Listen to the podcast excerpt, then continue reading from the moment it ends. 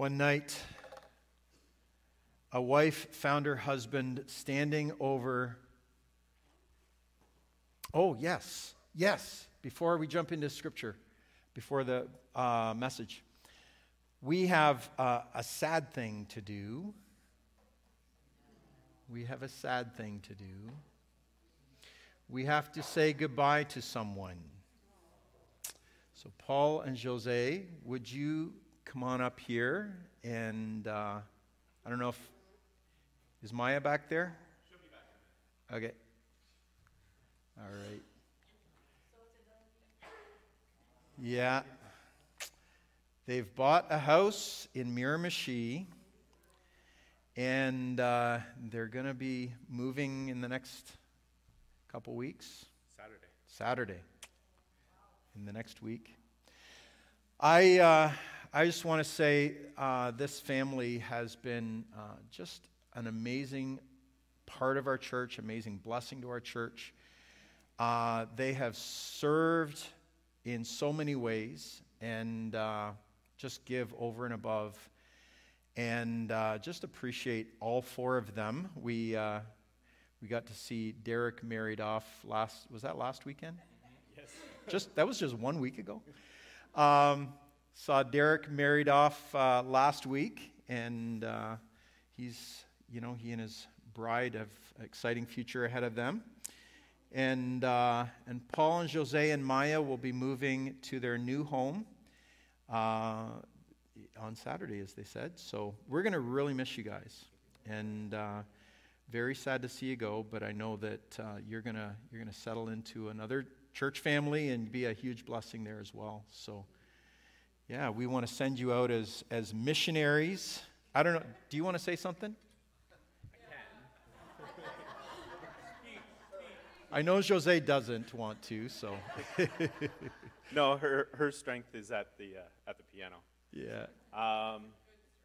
Yes, it is. She had a little bit of a lead there, and it hit me this morning. I was like, that's going to be the last time, possibly. Yeah. But, so there's been a lot of times with Maya and Jose at the piano and stuff that have been pretty prideful moments in our experience here. Mm. Before I say anything else, though, I have a dad joke. So what did the house wear to a party? Address. Address. Hi, Maya. As far as things to share, as far as the church goes and our current leadership, I'm greatly going to miss that. Very blessed here for the leadership we have, and I hope and pray that we land in a place that can compare to that, because I've really been impressed and felt the challenge when need to be challenged by our leadership, and the support when we needed it. A few comments that have come up as of late is being flexible with our approach and how we're going to reach people, and feeling challenged by that, and being a family that nobody wants to leave. Mm. And I'm not saying it's not. I'm just saying that those are the goals that we need, right? Yeah. And as far as reaching out into the communities, it's not this organization. It's the church body as a whole and working together. So really excited to see that, Jim is still staying a part of the skate park and everything. Mm. And I love to see the church as a whole coming together. It's never just one thing. So I'm hoping and praying that where we land, that would be a similar attitude. And that I could be a part of those things. So thank you very much for having us for, I don't know. Yeah. What is it? Well, 15? Jose was 16. Saying that she's been here since 98, so that's... Yeah. Jose started. I can't do math on the spot right now, but it's a while. Yeah. 24 years? 24? Yeah. Yeah. that's about it. So awesome. Well, we want to pray for you guys, and Pastor Graham is going to come, and Pastor Pam as well. Let's lay hands on you and pray for you. Scott can come lay hands on too. Thanks, Lisa. Even though they're crummy. Crummy hands. Yeah. I'm going to come in behind. Yeah. Awesome. Would you extend a hand towards these guys? Not that that's magical or anything, but we're just lay hands on them with us as you do. And let's pray for them. Father, we thank you for this gift that you had entrusted to us for a number of years, and in this family, that they've watched their kids grow up here. And they've contributed so much over the years by loving and serving and just being a part of the family in a rich way. God, we are going to miss them, but Father, we know that you are leading them, that you're guiding them, God, into a new adventure, into new things. And God, we release them into that new thing today, and we bless them as they go. We send them as missionaries to Miramichi, God, that you would send them out, that they would find the path that you have for them there to serve in a church body, but also to impact their community and their workplaces and school and all the things that they do, that your kingdom would shine brightly through them as it has here. And Father, we just pray your rich blessing upon their lives. Again, we're thankful for them as the gift they've been, and we release them in Jesus' name. Amen. Amen.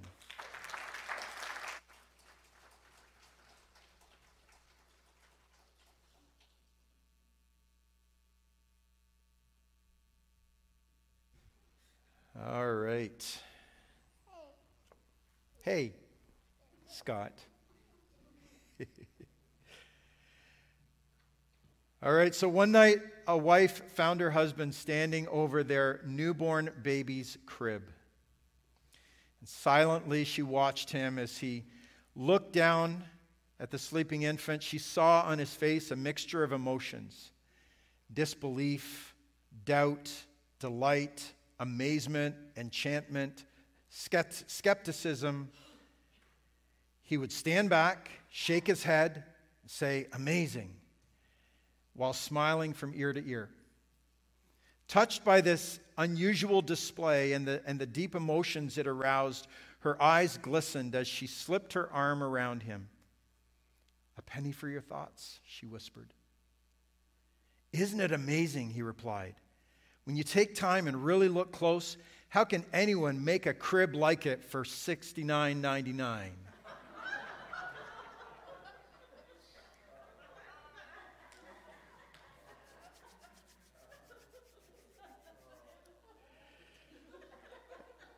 And that is a picture of most of our homes, right? There you go. So this morning, I want to start a two-part message. We're part one this week, part two next week, on this passage of Scripture, 2 Chronicles 7:14. There's, I would say... as you look at the things going on in our culture, as you look at the things going on globally in the church, I mean, we hear mess after mess. It seems like every week there's a new mess in the church that's running through the media, right? It can be disheartening, can be confusing and frustrating. As we even look inwardly at our own hearts and lives and maybe say, "Wow, there was a time when my heart was just on fire for Jesus," and maybe you know, you're in a season, because we all have seasons in our spiritual journey, and maybe you're saying that today. Maybe you're saying, I'm fired up for Jesus," or maybe you're saying, "Wow, when I think to the moments when Jesus was most real to me and I was most alive and on fire for him, it's been a while, right? And so we talk about this word in the church, revival, right? We use this word, and it's a good word in some ways, but it's been so overused that it just seems to not have a whole lot of meaning for us sometimes when we talk about it. But it's the word revival, right? I mean, comes from Latin and kind of through French and so on. So, I mean, you French speakers would know that, you know, vivre is to live, right? So, revivre would be to live again, right? For that life to come back, right? So, revival is, you know, sometimes we think of revival being a time when a whole bunch of people come to know Jesus as Savior. And I think that's a fruit of revival, when the church lives out what we're called to live out. When the church is the church that Jesus called us to be, then people come to know Jesus, right? But revival is about the church. It's about the life that used to be there coming back. The fire that used to be there coming back, right? And in this passage of Scripture, I find it really interesting, because in 2 Chronicles chapter 5, so what's going on here in the first few chapters of 2 Chronicles is that Solomon has built the temple, right? The temple that that God had told David, you're not going to build it. David had wanted to build a temple. God had told David, you're not going to build it, but your son Solomon will. So Solomon did. And we won't take the time to get into details, but he built a magnificent building as a temple to the Lord. And in chapter 5, the temple's finished, and Solomon and all of the people gather for a very special festival and feast, but they bring the Ark of the Covenant, that box that had housed the Ten Commandments, the covenant between God and his people, and they brought the Ark into the Holy of Holies of the temple. And then in chapter 6, once the ark is in there, at the end of chapter 5, it says that the glory of God came down on the temple so powerfully, so thick and heavy was the glory of God that the priests couldn't even stand up. They were flat on the ground under the weight of the glory of God's presence in the temple. Can you imagine? Right? And then in chapter 6, Solomon prays a prayer of dedication. And in his prayer, he dedicates the people of Israel on their behalf. He dedicates them to God, saying, we're going to serve you, we're going to follow you, we're going to pray in this temple that your presence is here. But then he also, in his prayer, it's a long prayer in chapter 6, he prays because he knows the history of Israel. He knows, you know, the hearts of humans, how we drift away from our commitments to the Lord. And so he prays that if your people are defeated because they sin. So they're defeated in battle because they sin. And they pray in this house, then God hear from heaven. So that's his prayer. That God, if we blow it as a nation and we fall away from you, but we come to this place and we pray, then we ask God that you would hear from heaven.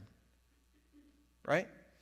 And then he gives this long list. He says, when the heaven is shut up and there's no rain because they've sinned, if they pray towards this place, then hear from heaven. If there's famine, if there's pestilence, if there's blight, if there's mildew, if there's locusts, if there's a siege by an enemy, if there's a plague, he just gives this list of things. And each time he says, God, if these things happen as discipline to your people because we've fallen away from you into sin, then God, when we pray in this place or towards this place, then hear from heaven, we pray. And God's response is found in chapter 7. So God gave Solomon, in this moment, God gave Solomon at the one moment in Israel's history when they were closest to being aligned with God, right? We've talked about alignment recently and how it's important to align our lives with God's purpose. And maybe at this moment, when Israel as a nation was most aligned with God, God gives a remedy for the moments when they will drift away. He gives a path back to a place of blessing. It's very significant what God does here as he speaks to Solomon. And so in 2 Chronicles 7, if you have Bibles or Bible apps, 2 Chronicles 7. We're not going to get quite to 14 yet. Let's give a little bit of backdrop here. So at the beginning of chapter 7, so Solomon prays this long prayer in chapter 6. And then they, when he finishes praying, they've got sacrifices on the altar. They've got everything set up for this moment when of dedication. And Solomon finishes praying, says amen, or whatever he said at the end of his prayer. And in that moment, the scripture says in chapter 1, when Solomon finished praying, fire came down from heaven and consumed the burnt offering and the sacrifices, and the glory of the Lord filled the temple. This is the second time it's happened that on the same day. The glory of the Lord filled the temple. The priests could not enter the temple because the glory of the Lord filled it. All right? Second time that day. And the significance of the fire coming down from heaven, the same thing happened with the tabernacle 400 years before when the tabernacle was dedicated. Fire came down from heaven and lit the altar, lit the sacrifices in the altar. Why is that significant? Because that fire from the Lord was to be kept burning forever, never stop burning, because they were never to start their own little campfire to burn offerings, but it was to be the fire from God that would burn the offerings. Right? Interesting. We don't need to create our own fire, folks. We need fire from God. We don't need to stir something up or sing the right song or do whatever. We need fire from God.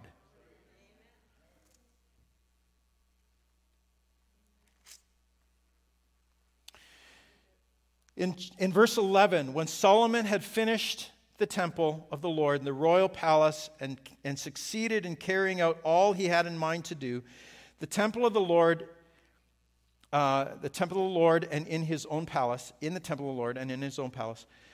Lord appeared to him at night.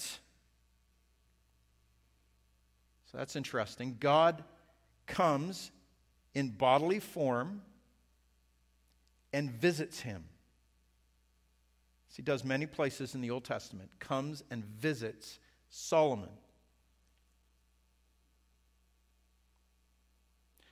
I have heard your prayer and have chosen this place for myself as a temple for sacrifices. When I shut up the heavens, so this is in reaction, response to Solomon's prayer, right? When I shut up the heavens so that there is no rain or command locusts to devour the land, or send a plague among the people. If my people, who are called by my name, will humble themselves and pray and seek my face and turn from their wicked ways, then I will hear from heaven, will forgive their sin, and will heal their land. Guys, can you plug in the USB, the white USB cable there? Sorry, I forgot to plug it in. So God, in response to Solomon's prayer, says, yes, Solomon, you know what? I know my people. And I know that they will have seasons of drifting away from their commitment to me. I want to make a pathway for them. I want to make it simple so they know exactly how to get back to where they were when they've drifted. Right? Isn't that amazing? If my people who are called by my name will humble themselves, pray, and seek my face, and turn from their wicked ways, then I will hear from heaven and will forgive their sin and heal their land. If. Start with one word. If. There's a lot that rides on these two letters. A lot that rides on these two letters. I remember in my home growing up, there was a poem on the wall which my father was quite taken with, and he would often draw my attention to it. And it was the poem entitled If by Rudyard Kipling. How many familiar with that poem? Not too many. I'm going to read it this morning. I think it's appropriate for Father's Day. If you can keep your head when all about you are losing theirs and blaming it on you. If you can trust yourself when all men doubt you, but make allowance for their doubting too. If you can wait and not be tired by waiting, or lied about, but don't deal in lies, or being hated, don't give way to hating, and yet don't look too good or talk too wise. If you can dream and not make dreams your master, if you can think and not make thoughts your aim, if you can meet with triumph and disaster and treat both those impostors the same, if you can bear to hear the truth you've spoken, twisted by knaves to make a trap for fools, or watch the things you gave your life to broken and stoop and build them up with worn-out tools. If you can make one heap of all your winnings and risk it on one turn of pitch and toss and lose and start again at your beginnings and never breathe a word about your loss. If you can force your heart and nerve and sinew to serve you as long after they are gone and so hold on when there is nothing in you except the will which says to them, hold on. If you can talk with crowds and keep your virtue, or walk with kings nor lose your common touch, if neither foes nor loving friends can hurt you, if all men count with you but none too much, if you can fill the unforgiving minute with 60 seconds worth of distance run, yours is the earth and everything that's in it, and which is more, you'll be a man, my son.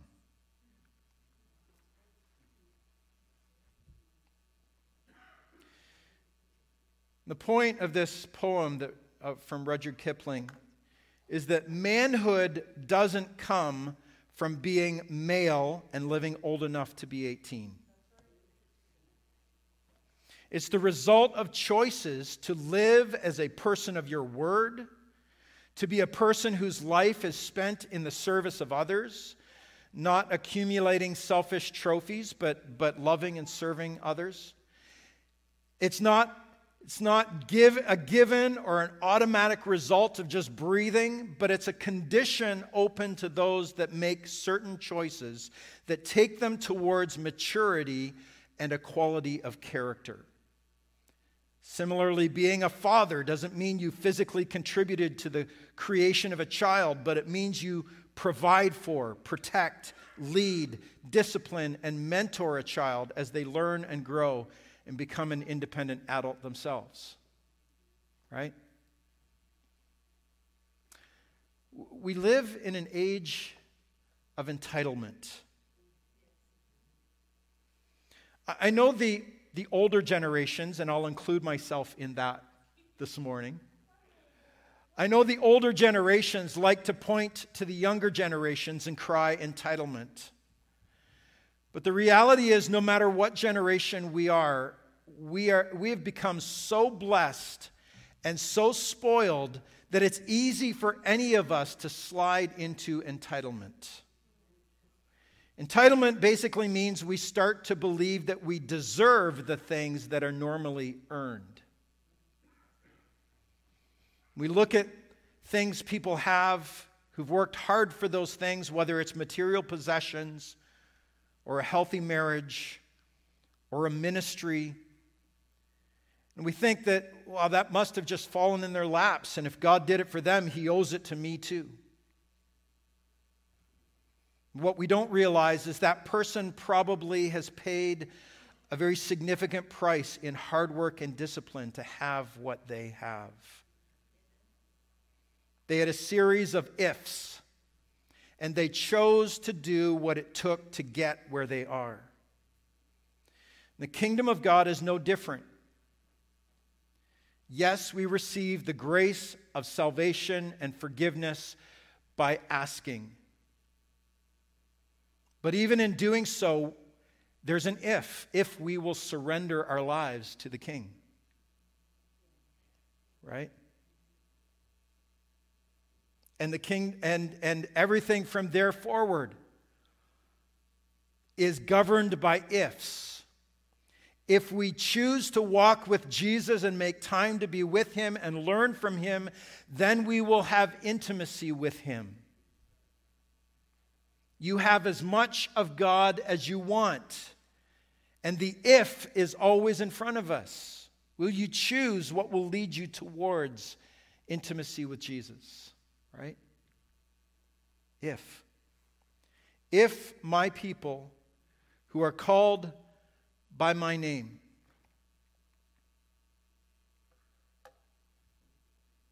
A huge part of Israel's path back to God was remembering who their God was. When they went astray, as they often did, it was always in following and worshiping other gods, the gods of the culture around them. Those gods were not just symbols of something, but the idols they worshipped represented actual demonic beings. And it's exactly the same for us today. Sounds kind of freaky and scary, but it's true. I know that probably none of us has shrines to Hindu gods in our house or a golden calf that we bow down to every morning. But when we fall into a pattern of sin in our lives, we choose to trust something other than God and His path to provide joy, peace, protection, provision, pleasure. And when that happens, we're not just getting distracted, but we're actually giving our allegiance to the demons behind our world's cultural values. We forget who we are, and we forget whose we are, and we commit idolatry and spiritual adultery when we turn our hearts away from Jesus. We are unfaithful to Yahweh, the one and true God. Our sin and our disobedience is a bigger deal than we realize it is. It put Jesus on the cross. It's a pretty big deal, right?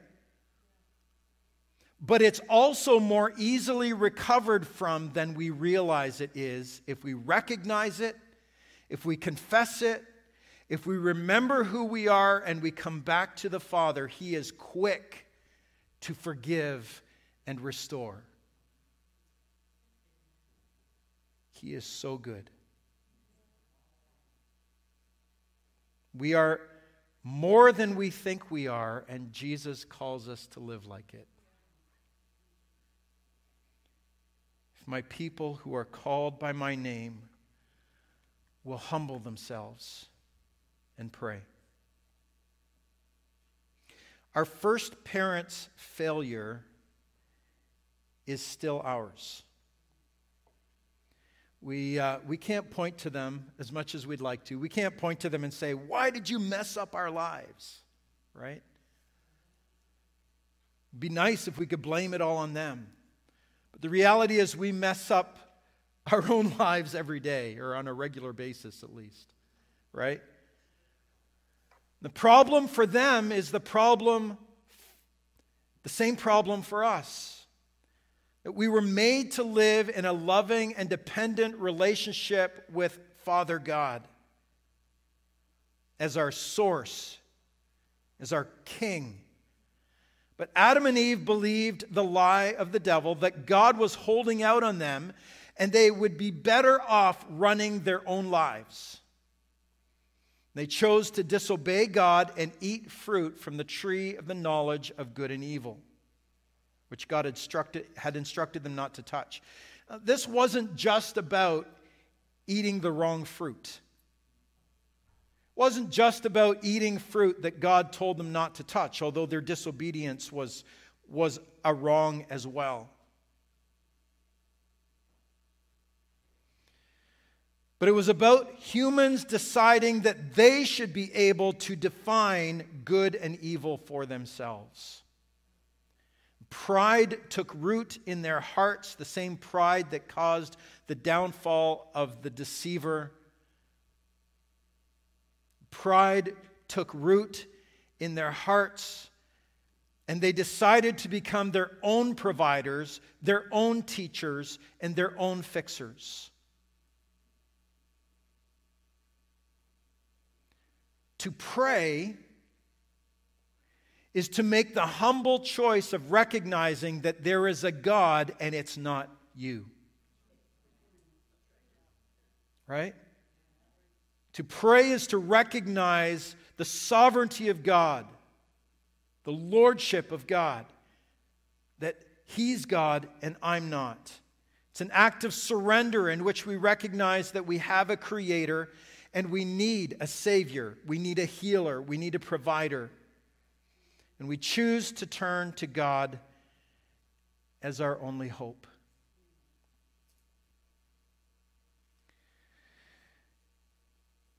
Now we're going to talk next week about the corporate aspects of this.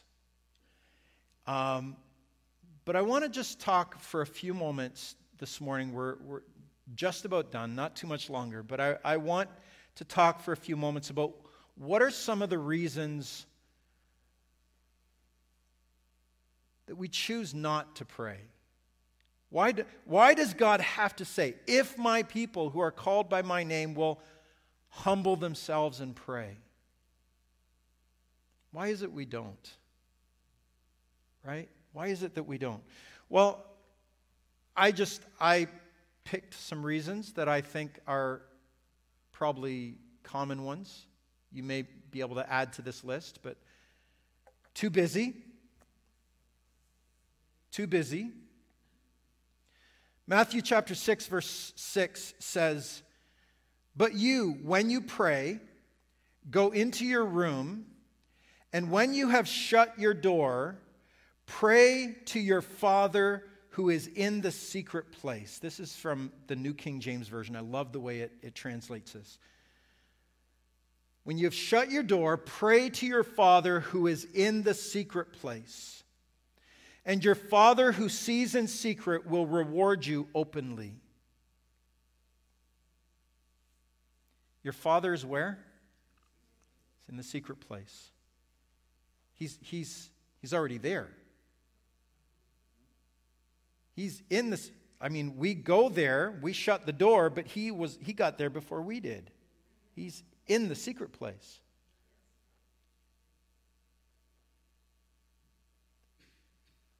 No one has more on the go than God does. Can we agree to that? Right? Nobody's got a fuller schedule than he does.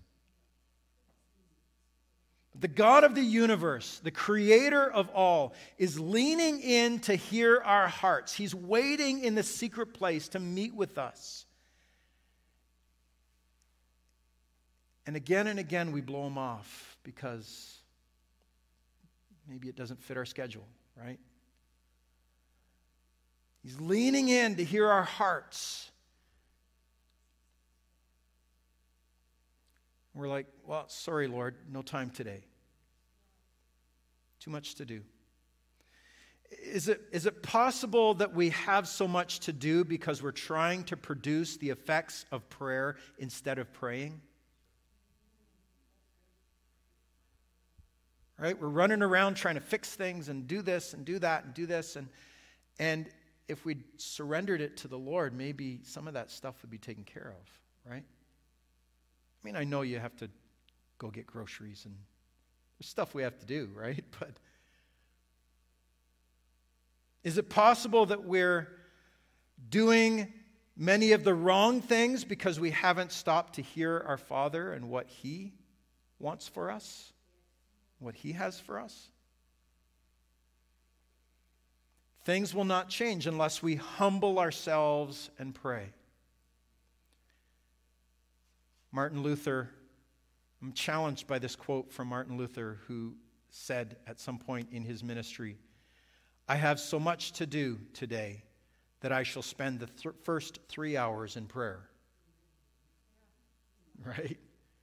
So much to do, so much on my list, I'd better get to prayer.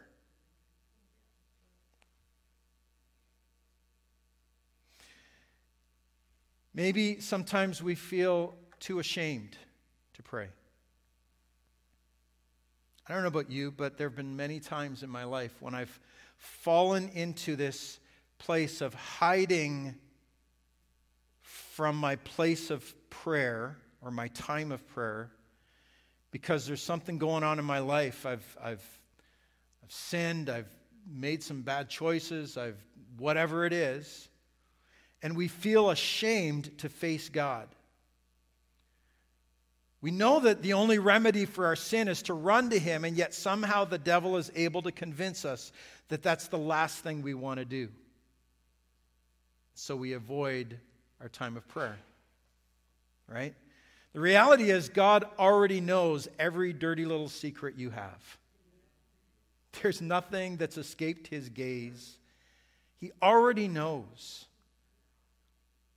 So what are you gaining by hiding from him? He wants you to run to him. Because that's the only place to receive forgiveness and healing and to rekindle your relationship with him. Right? Maybe you feel too insignificant. God is a universe to run. After all, why would he bother with little old me? Right? Ever feel like that way? He doesn't have time to deal with my problems. Do you think that one moment or detail of your life has escaped the notice or care of God? Not one. Not one.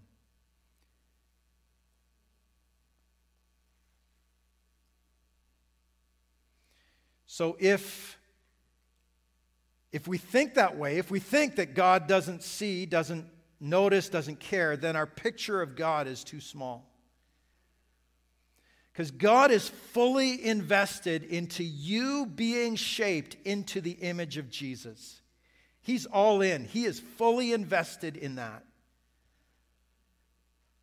And he's ready to use everything you will trust to him for your growth and your perfection.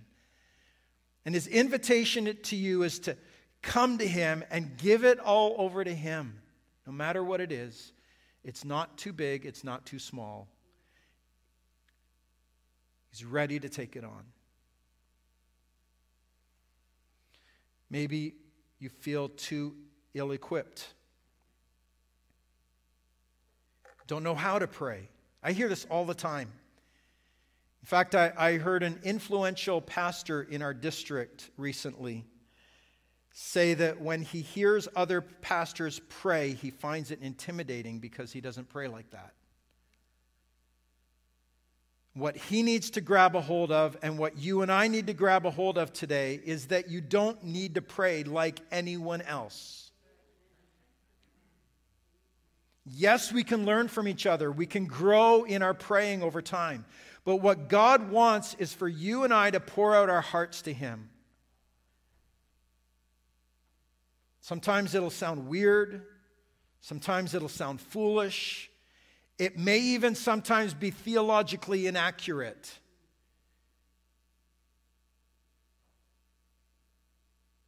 But God's not checking a list to make sure you say everything right. He wants to hear your heart.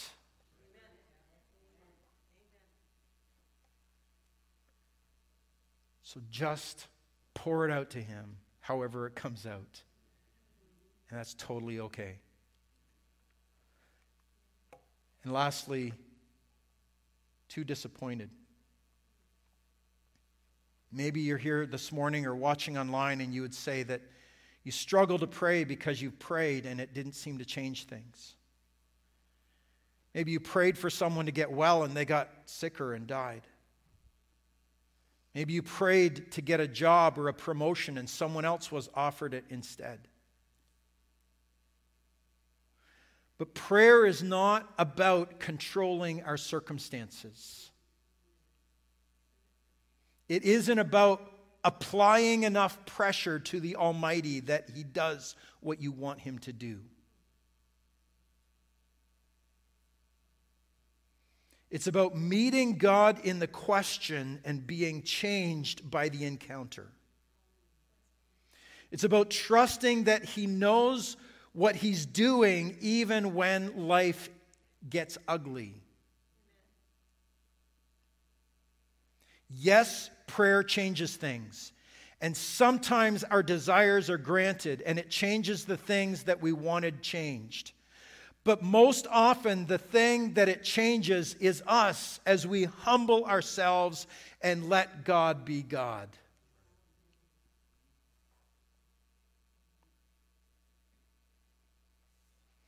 So, we're going to talk more next week.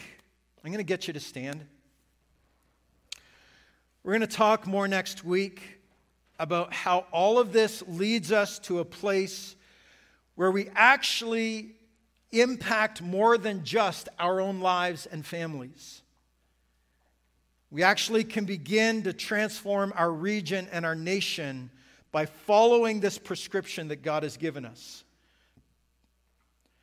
But for today, we learned that the beginning place of revival in our hearts is the if. The if. We have a choice to participate in revival or let it pass us by. If we will lean in, if we will turn from our distractions, our sins, and make God our priority. If we will choose Him. And then remembering who we are and whose we are. We're not here on planet Earth to be the coolest or the richest or the most famous or to fit in with this world's agenda. We belong to Jesus. We are the people of Yahweh, and our lives should reflect that. And if we humble ourselves and reconnect with God regularly in prayer, we begin to become candidates for what He wants to do in us. Because revival doesn't come when the pastor finally gets it together, or the church finally does whatever, or makes the right board decisions, or or when some ministry somewhere tips the scales and does the right thing. Revival starts when I get my heart back in tune with Jesus and what he wants for me. That's where revival begins. And as we collectively begin to come into a place where our hearts are committed to the works of Jesus in us and through us, God's going to do something here that's not just going to affect here, but it's going to affect our region, our province. Right? Yeah, send the fire. We can't start the fire. I'm hearing a Billy Joel song in my head. Yeah. But it's always burning since the world's been turning. Anyways, it's not our fire that's going to make the difference. It's his fire. We need to lean into him and let him do what he wants to do in us. Amen? So we're going to pray. I want to pray with you today.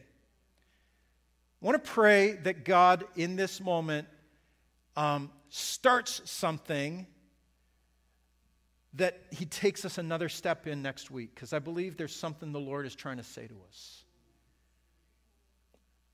I believe there's some of you that are tired and discouraged and long in some place in your hearts to see God do something phenomenal. But you're like, God, where do we start? Well, this is where we start. Right?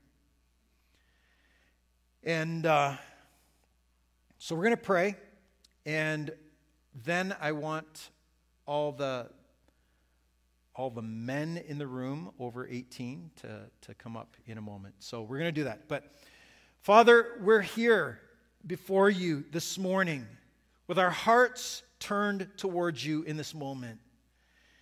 God, there's a longing, there's a desire to see the greater things that, God, you have said are available to us. God, we want to see miraculous salvations. We want to see amazing healings. We want to see entire neighborhoods caught up with you, caught up with what you're doing there in their homes and in their lives and their families. God, we want to see amazing things happen. We've prayed into that. We've believed you for that. And God, today we're leaning into you saying, God, we know that we can't make this happen. We need your fire. We need our hearts rekindled. We need you, God. We humble ourselves and call out to you, God, to pour out your Spirit upon us in a fresh way. So, Father, I pray that you would move in our lives. Start something in us today and take us the next step next week, we pray. Because, God, I believe that you're depositing something in our hearts that's significant today. May we grab a hold of it, we pray, in Jesus' powerful name. Amen. All right, men, come on up. All the men over 18, come on up. We want to honor you, whether you're a biological father or not. Yeah, those in the sound booth, I think